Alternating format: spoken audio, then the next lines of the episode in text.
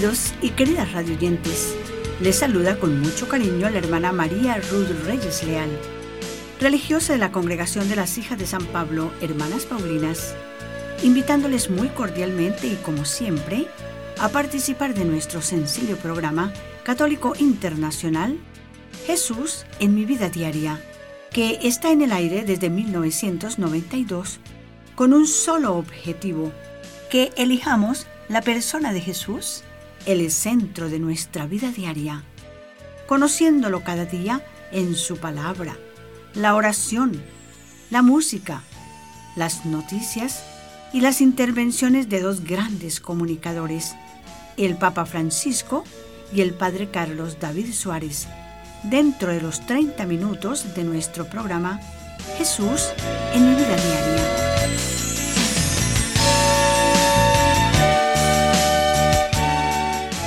Celebramos el domingo tercero de Pascua de Resurrección. Y la liturgia sigue proclamando el gran gozo de la Pascua. La tierra entera alaba al Señor. La iglesia canta himnos de gloria. Y el pueblo fiel grita de alegría por haber recobrado la adopción de hijos. En las tres lecturas bíblicas de este tercer domingo de Pascua, la figura central en todas ellas es Cristo resucitado. Y la primera lectura de hoy, tomada de los Hechos de los Apóstoles, nos presenta el interrogatorio de Pedro y de los apóstoles ante el Sanedrín, por haber continuado difundiendo el mensaje de Jesús de Nazaret, a pesar de la prohibición por parte de las autoridades religiosas. Y Pedro, en nombre de la fidelidad a la misión recibida del mismo Jesús, declara ante el Sanedrín con coraje, hay que obedecer a Dios antes que a los hombres. Y el texto del Apocalipsis en la segunda lectura nos presenta la visión de Juan que nos ubica en el momento de la resurrección. Vi al que está sentado en el trono y al Cordero, a él la alabanza y el honor, la gloria y el poder por los siglos de los siglos. Y la escena evangélica de hoy nos muestra la aparición de Jesús a sus discípulos, no en la casa cuando estaban a puerta cerrada. Hoy se repite el encuentro al aire libre, en el lago de Tiberíades. Ahí la tradición cristiana ha situado el relato evangélico de hoy, donde el resucitado con una comida en comunidad pone el fundamento del primado de Pedro, entendido como servicio humilde a los hermanos.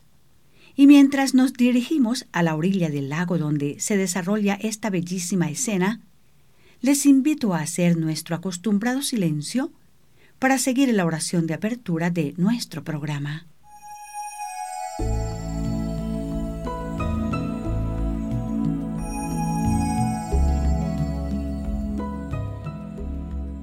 Querido Jesús, Tú sabes que a pesar de lo regular que es mi comportamiento a veces, te quiero y tú lo sabes muy bien.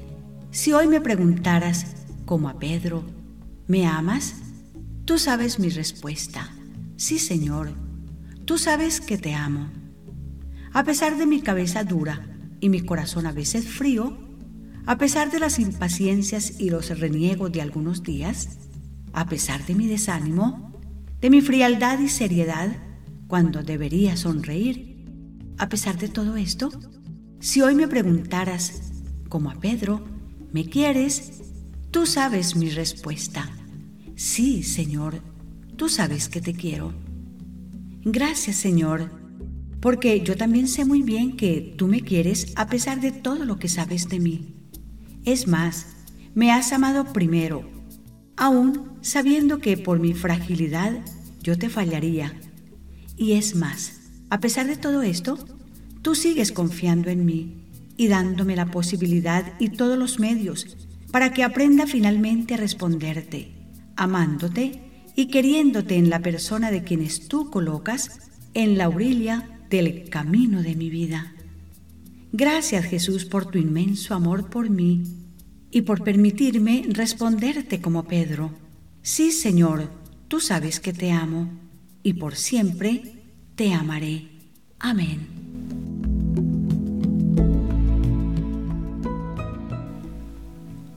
La liturgia de los domingos anteriores nos han presentado los relatos de las apariciones del resucitado en el Evangelio de San Juan en tres ocasiones bien determinadas. La primera, el encuentro con Magdalena en el jardín del sepulcro. La segunda, la manifestación a los apóstoles estando presente Tomás en el cenáculo. Y la tercera manifestación, que podemos decir es la más bella de todas, la que nos trae el Evangelio de hoy, este encuentro que se desarrolla al aire libre en el lago de Tiberíades o Genezaret, en un ambiente sereno y familiar para ellos, en medio de esas realidades sencillas en que se teje la vida de la gente maravillosa y buena del campo. Escena que se realiza entre la noche y el amanecer, que para Juan tiene además un gran sentido el fracaso y el éxito de una jornada de trabajo, un desayuno especial y la alegría que produce la amistad y el amor del amigo y el maestro, hombre sencillo que goza participando de la vida simple de la gente sencilla como eran los discípulos. Queridos radioyentes, y antes de continuar, hemos invitado hoy a nuestro amigo y cantante, Rafael Moreno, que nos interpreta el bonito mensaje, Maestro. Maestro,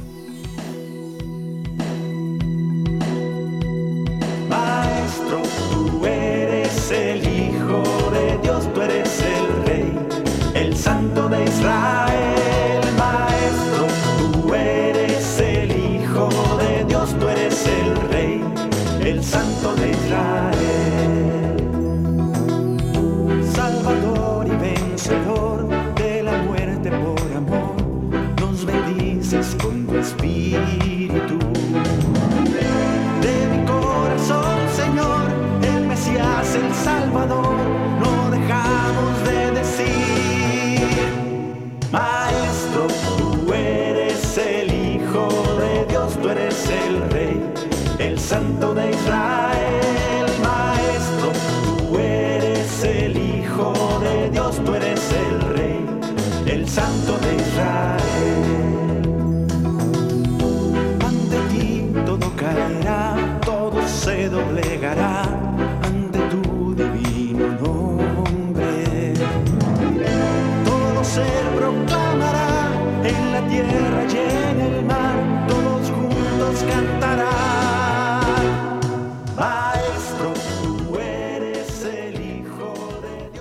Gracias Rafael Moreno por su bonito mensaje.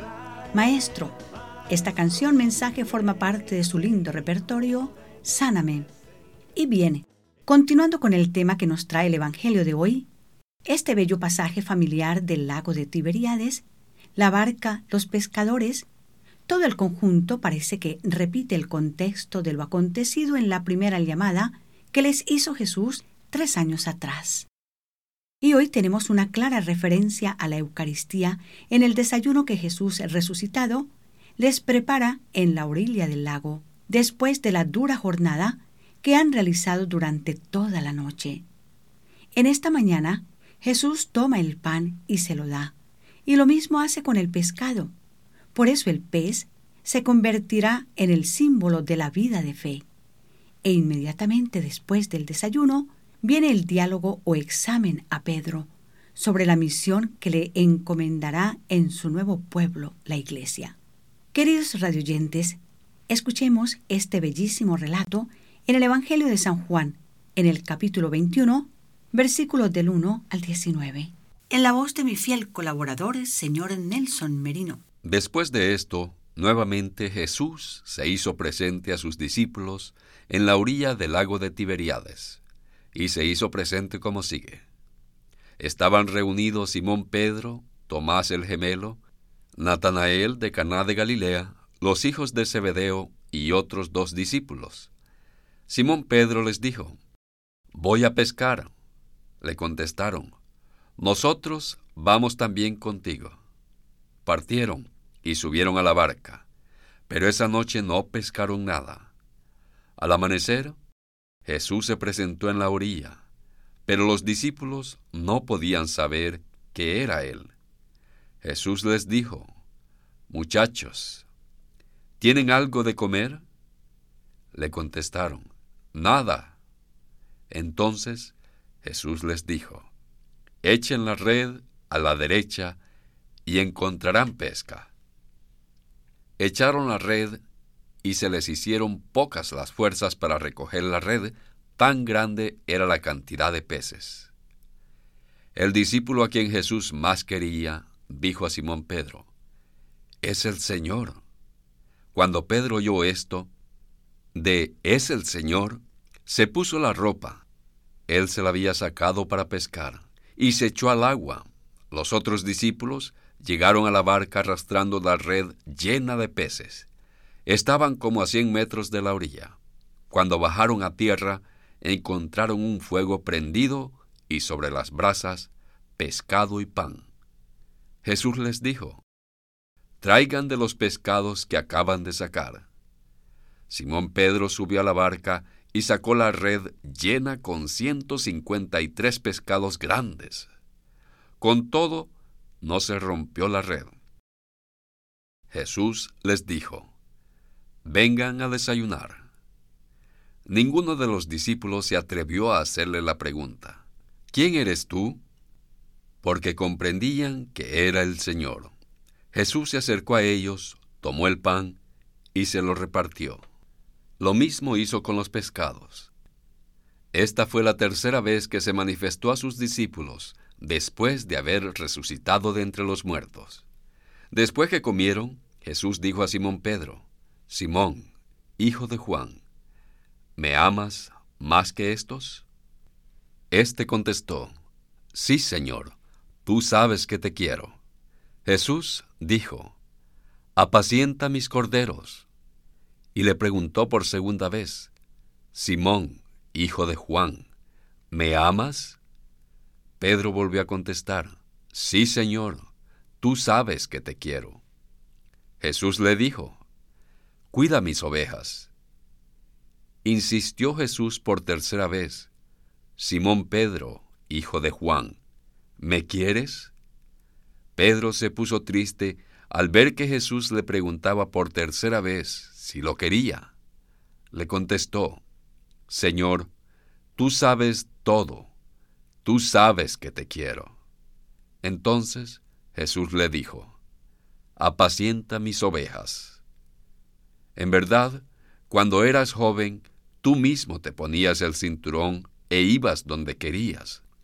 Pero cuando llegues a viejo, abrirás los brazos y otro te amarrará la cintura y te llevará donde no quieras. Jesús lo dijo para que Pedro comprendiera en qué forma iba a morir y dar gloria a Dios.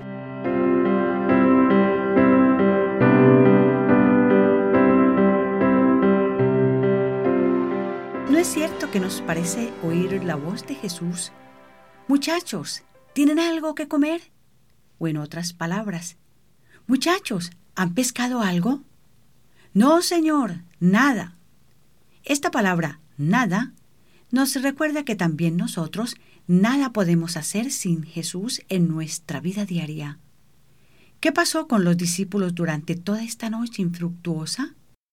Quizá ellos, como nos pasa a veces a nosotros, nos sentimos muy seguros del oficio o la misión que realizamos sin atribuir los éxitos a Dios. Pedro y los otros apóstoles eran realmente pescadores.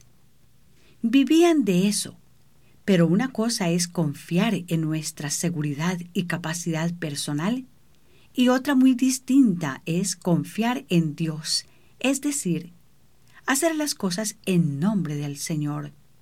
Cuando echamos las redes en nombre nuestro, no recogemos nada, como aquella noche los apóstoles. Nada, Señor. Pero bastó que Jesús les dijera, echen las redes al lado derecho. Y ahí ocurrió el milagro de la obediencia. Echaron las redes no en nombre propio, sino en el nombre del Maestro Jesús. Esta es la diferencia que encontramos en el éxito que tienen las obras que realizamos. A partir de hoy, ya sabemos el secreto. El éxito de nuestro trabajo está en dejar a Dios obrar a nuestro lado, hacer parte de nuestra vida y echar las redes, es decir, lanzarnos a los proyectos que tenemos, pero en nombre de Jesús, porque es Él quien dirige la humilde barca de nuestra vida. Y esto nos hará felices. A Jesús le fascina ocupar en nuestra vida el puesto que le corresponde, como nuestro Dios y Señor. Y Juan, en el capítulo 15, versículo 5 de su Evangelio, nos recuerda la advertencia que Jesús nos invita a tener en cuenta. Sin mí no podéis hacer nada. Y haciendo otro paréntesis musical, le damos la oportunidad a nuestro amigo y cantor Juan José Trujillo de la comunidad Shalom de Monterrey, México, que nos interpreta el bonito mensaje Pedro.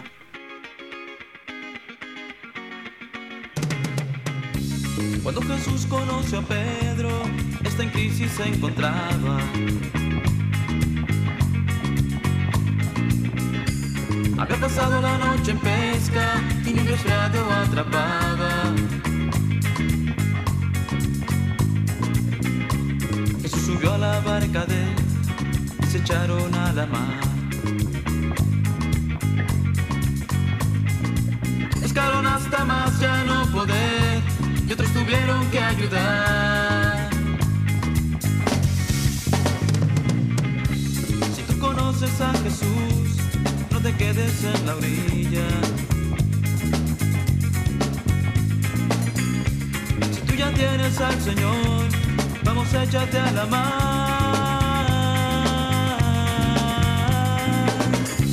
La paz que está acá adentro y nuestras redes no dan más. Hay muchos peces sueltos que no saben dónde van.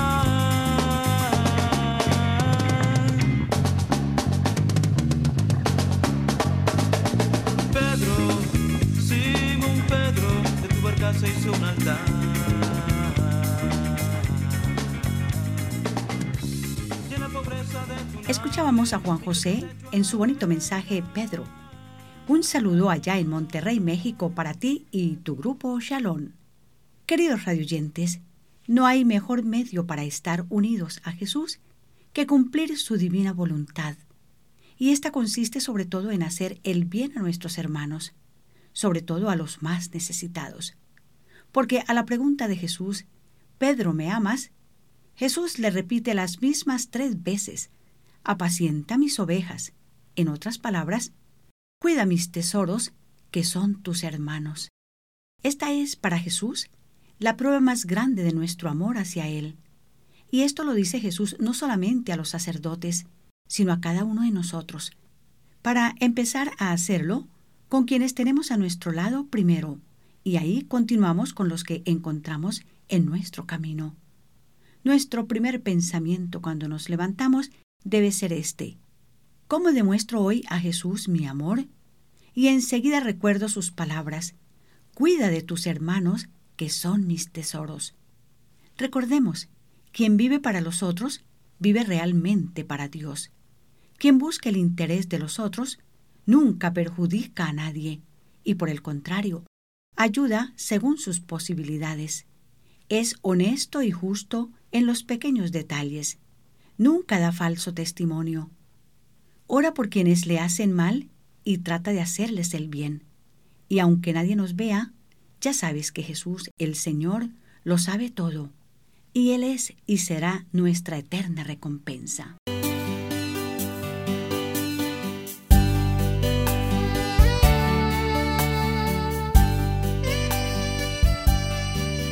Queridos y queridas radioyentes, las hermanas Paulinas estamos presentando nuestro programa católico internacional Jesús en mi vida diaria. Hoy en el domingo tercero de Pascua de Resurrección del ciclo C. Y ahora nada mejor que recordarles a los santos de ayer que edifican hoy y que la iglesia celebra en esta semana. El 2 de mayo, la iglesia celebra a San Atanasio. El 3 celebra a los santos Felipe y Santiago. El 4 de mayo, la iglesia celebra al beato Seferino Jiménez. El 5 celebra al beato Vicente Soler. El 6 de mayo la iglesia celebra a Santo Domingo Sabio. El 7 de mayo celebra a la beata María de San José, fundadora de las hermanas Agustinas Recoletas del Sagrado Corazón. Y el 8 de mayo la iglesia celebra a la Virgen de Luján. Felicitamos a quienes celebran en esta semana su santo nomástico o su cumpleaños y con mucho cariño y como siempre les ofrecemos el lindo regalo de nuestras oraciones. Y a continuación les presento con mucho gusto las noticias de la Iglesia y del mundo.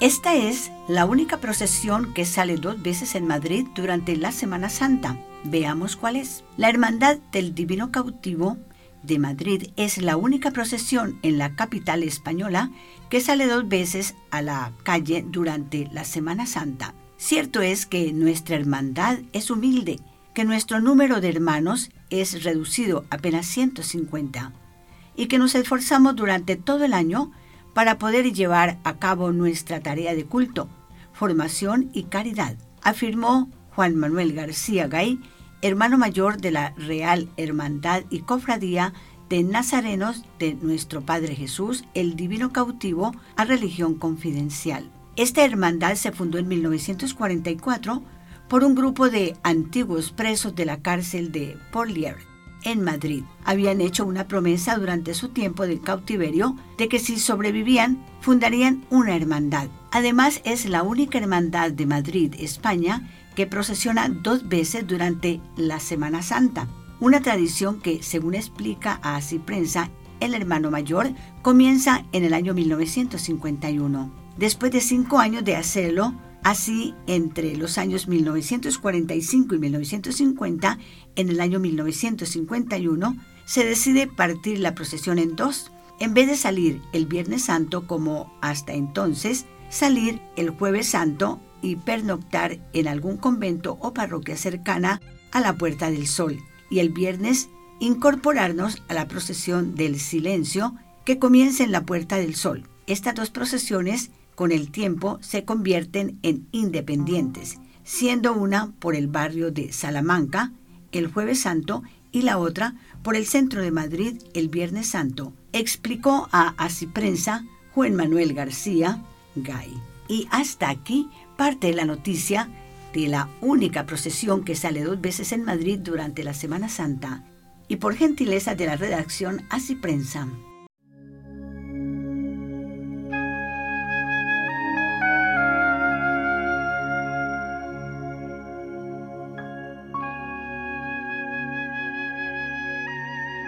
La cortina musical nos anuncia que el Padre Carlos ya está en nuestros estudios, listo como todos los domingos, y le decimos con tanto cariño y gratitud, bienvenido Padre Carlos a nuestro programa de hoy. Muchas gracias, hermana Ruth. Como siempre, qué alegría estar aquí con usted y sus oyentes, y nuevamente feliz Pascua. Este tercer domingo de Pascua, continuamos nuestra celebración reconociendo el amor de Dios por nosotros. El amor de Dios nos da todo lo que necesitamos y aún más, y a cambio solo nos hace una sencilla pregunta. ¿Estamos dispuestos a amar a Dios como Él nos ha amado? A veces como San Pedro, en entusiasmo profesamos que nuestro amor por Dios será para siempre, y le decimos que nunca vamos a fracasar en ese amor.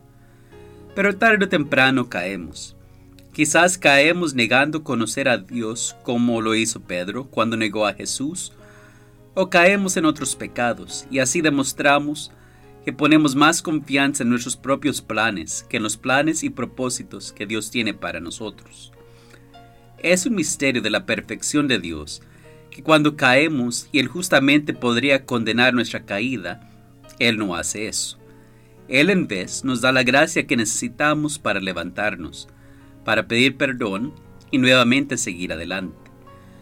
Lo otro que Dios hace es que nos encuentra donde estamos. Él busca llevarnos a niveles más altos de santidad y perfección. pero Él comienza donde Él nos encuentra. Leyendo el Evangelio en español y no en griego, que fue el lenguaje original en el cual fue escrito el Evangelio de San Juan, no nos damos cuenta que cuando Jesús habla con Pedro y le pregunta que si lo ama, Jesús va cambiando las palabras que usa.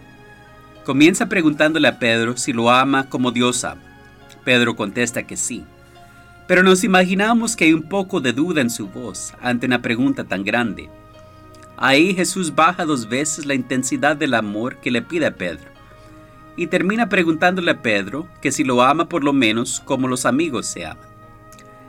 Llegando al nivel donde Pedro se sentía cómodo, Jesús le da la oportunidad de restaurar la relación que Pedro había fracturado y desde allí comienza a fortalecer a Pedro hasta su fin, donde Pedro ya no niega a Jesús, sino que da una profesión de amor tan perfecta que hasta entrega su propia vida por amor a Jesús. Hoy pidamos la intercesión de San Pedro, para que cada día podamos fortalecer más el amor que tenemos por Jesús y dar una proclamación clara de ese amor al mundo. Feliz Pascua y hasta la próxima semana. Que Dios los bendiga. En el nombre del Padre, y del Hijo, del Espíritu Santo. Amén.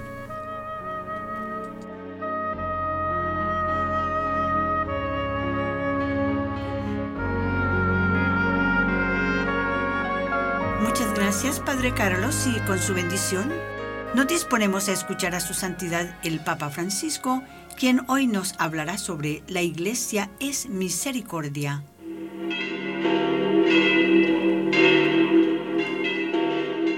Queridos hermanos, un aspecto particular de la maternidad de la iglesia es que ella nos educa a través de las obras de misericordia. Como buena madre y educadora, ella se fija en lo que es esencial y lo esencial, según el Evangelio, es la misericordia. Pero la enseñanza de la Iglesia no es algo meramente teórico, no da lecciones, sino que se transmite con el ejemplo. Ella nos ofrece el ejemplo de los santos, pero también el de tantos hombres y mujeres sencillos. La Iglesia nos enseña a dar de comer y beber a los que tienen hambre y sed, vestir al que está desnudo, nos enseña a estar cerca del enfermo, ya sea en un hospital, en una residencia o en la propia casa.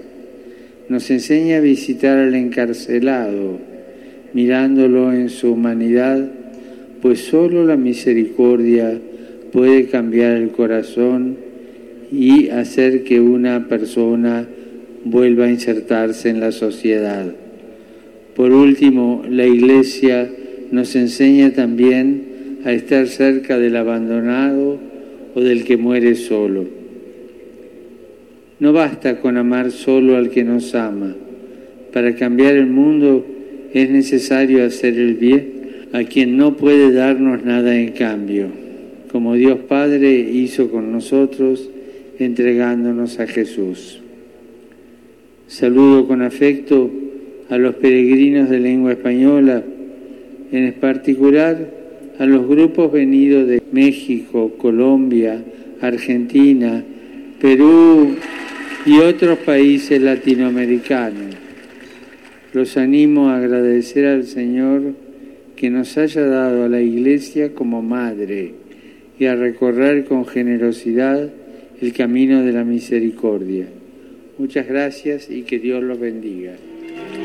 Gracias a su santidad y a Radio Vaticana por darnos el privilegio de cerrar con broche de oro nuestro programa Jesús en mi vida diaria. Programa preparado con mucho cariño por las hermanas Paulinas. Somos una congregación religiosa internacional que evangelizamos en la iglesia con los medios de comunicación social. Les invitamos a visitar nuestra página del internet www.pauline.org raya oblicua Radio Ruth. Allí encuentra los libros de formación para toda la familia. Y si usted visita una de nuestras librerías paulinas, encontrará una linda capilla para que dedique unos momentos privilegiados a la oración. Recuerden que la oración Es el regalo más lindo que podemos ofrecer siempre a las personas que amamos. Gracias por su gentil sintonía a nuestro programa Jesús en mi vida diaria, que le a ustedes por gentileza de esta su emisora favorita. Y gracias por escoger nuestra emisora como su emisora preferida. Y por hoy, nuestro director, los ingenieros técnicos y las hermanas Paulinas les deseamos que pasen una semana muy feliz y en paz y que Dios y la Santísima Virgen María les bendiga